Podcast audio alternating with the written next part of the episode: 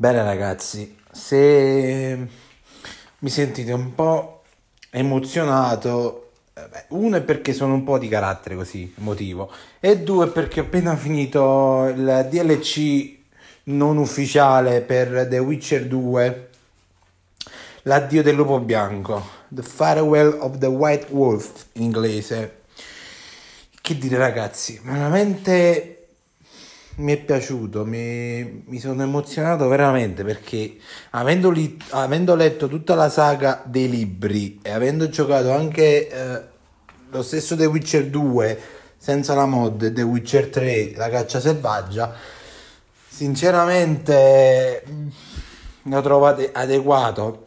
Soprattutto mi sono venuti i brividi quando ho letto che hanno inserito tutte le storie, ma più o meno tutte, perché il matrimonio non è descritto nel, nel, nella saga dei libri, però le frasi che hanno messo, come l'incontro di Geralt con Nimue, um, se non sbaglio anche quella della nipote di Siri, Siri che poi prende il nome di, il cognome di Yennefer, Yen, Cyril di Wengerberg, ragazzi veramente è stato bellissimo, lo consiglio a tutti. Scaricatevi o se non l'avete The Witcher 2 sta a 2 euro su Instant Gaming. Se volete, vi mando il link su, su Instagram, dato che sono un po' partner di Instant Gaming.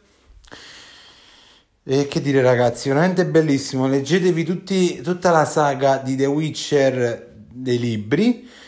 Giocate The Witcher 2, The Witcher 3, The Witcher 1 giocate, però di solito era per PlayStation 1. Non penso che nel 2020 ci sta gente che ha ancora la PlayStation 1. The Witcher 2, a meno che non giocate con il PC, perché su c'è la trilogia che è possibile acquistare su GOG.com, dove io ho acquistato The Witcher 2. 2 euro l'ho pagato, ragazzi. Non è che. Ma comunque è bellissimo questo DLC. Io personalmente lo avrei fatto ufficialmente anche su The Witcher 3 perché diciamo che gli eventi di The Witcher 3 eh, variano perché ci sono dopo The Witcher 2 inizia con eh, la storia dopo The Witcher 2 dopo l'assassinio di Re Fortest. Per chi non lo sapesse leggete i libri. E però um, in questo DLC è stato messo uh, cose che vengono nel Witcher 3 e dopo The Witcher 3. Quindi è stato un lavoro enorme è stato fatto perché addirittura quelli che l'hanno messo un lavoro di più di due anni è stato fatto un lavoro enorme ragazzi soprattutto la grafica perché la grafica è stata migliorata rispetto a The Assassin's Age The Witcher 2 The Assassins of Kings ragazzi veramente io l'ho visto in inglese perché la lingua italiana non c'è nel DLC, c'è solo in inglese. Però ragazzi, veramente, ripeto, sono, mi sono venuti i brividi perché è, un, è stato fatto un finale, un DLC, un finale giusto per quello che viene raccontato nei libri e per quello che diciamo potete scegliere nei giochi. Che poi le coppie, le coppie che si vengono a formare, non, cioè, non, non sono, a parte quella di Geralt e Yennefer che è raccontata anche nei, nei libri e nei giochi, ma poi il resto, ragazzi, veramente bellissimo. Vedetevelo su YouTube per chi non l'avesse visto ancora. Basta cercare uh, The Farewell of the White Wolf. Troppo bello, ragazzi. Però ovviamente se non sapete tutta la storia che c'è dietro, ovviamente, ripeto, leggendo i libri e giocando almeno The Witcher 3 o The Witcher 2, non potete proprio capire tutto il resto. Però veramente mi è piaciuto.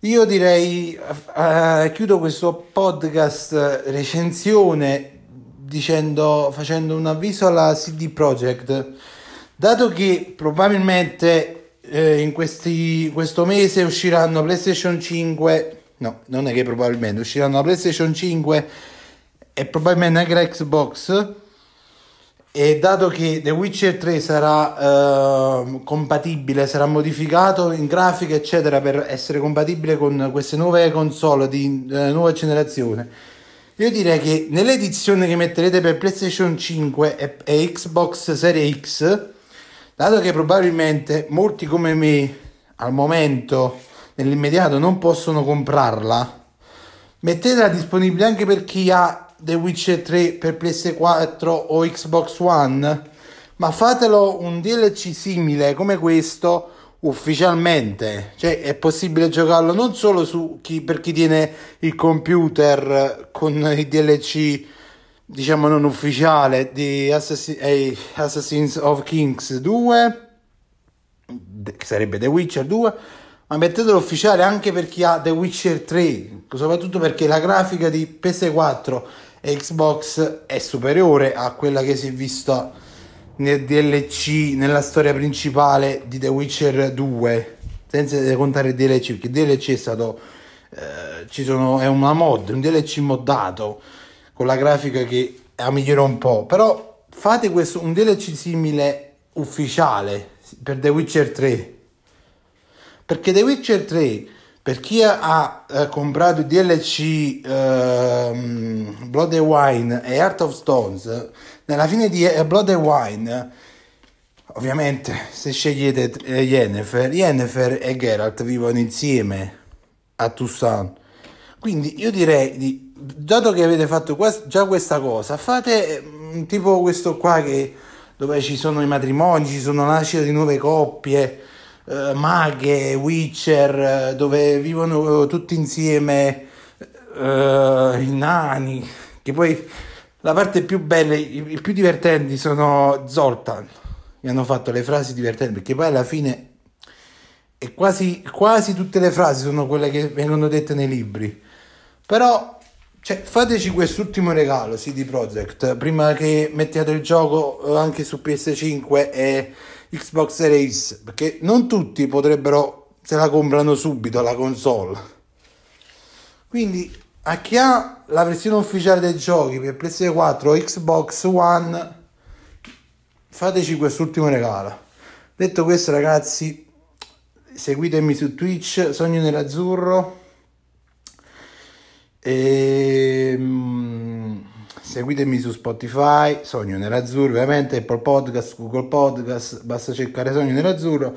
Su Instagram, eh, se volete seguire uno dei miei tanti profili, il principale è White Wolf 97, mettendo il trattino basso prima e dopo White Wolf 97, il lupo bianco veramente. È in onore a questa saga perché veramente questa saga mi ha preso ragazzi. Veramente mi è piaciuta.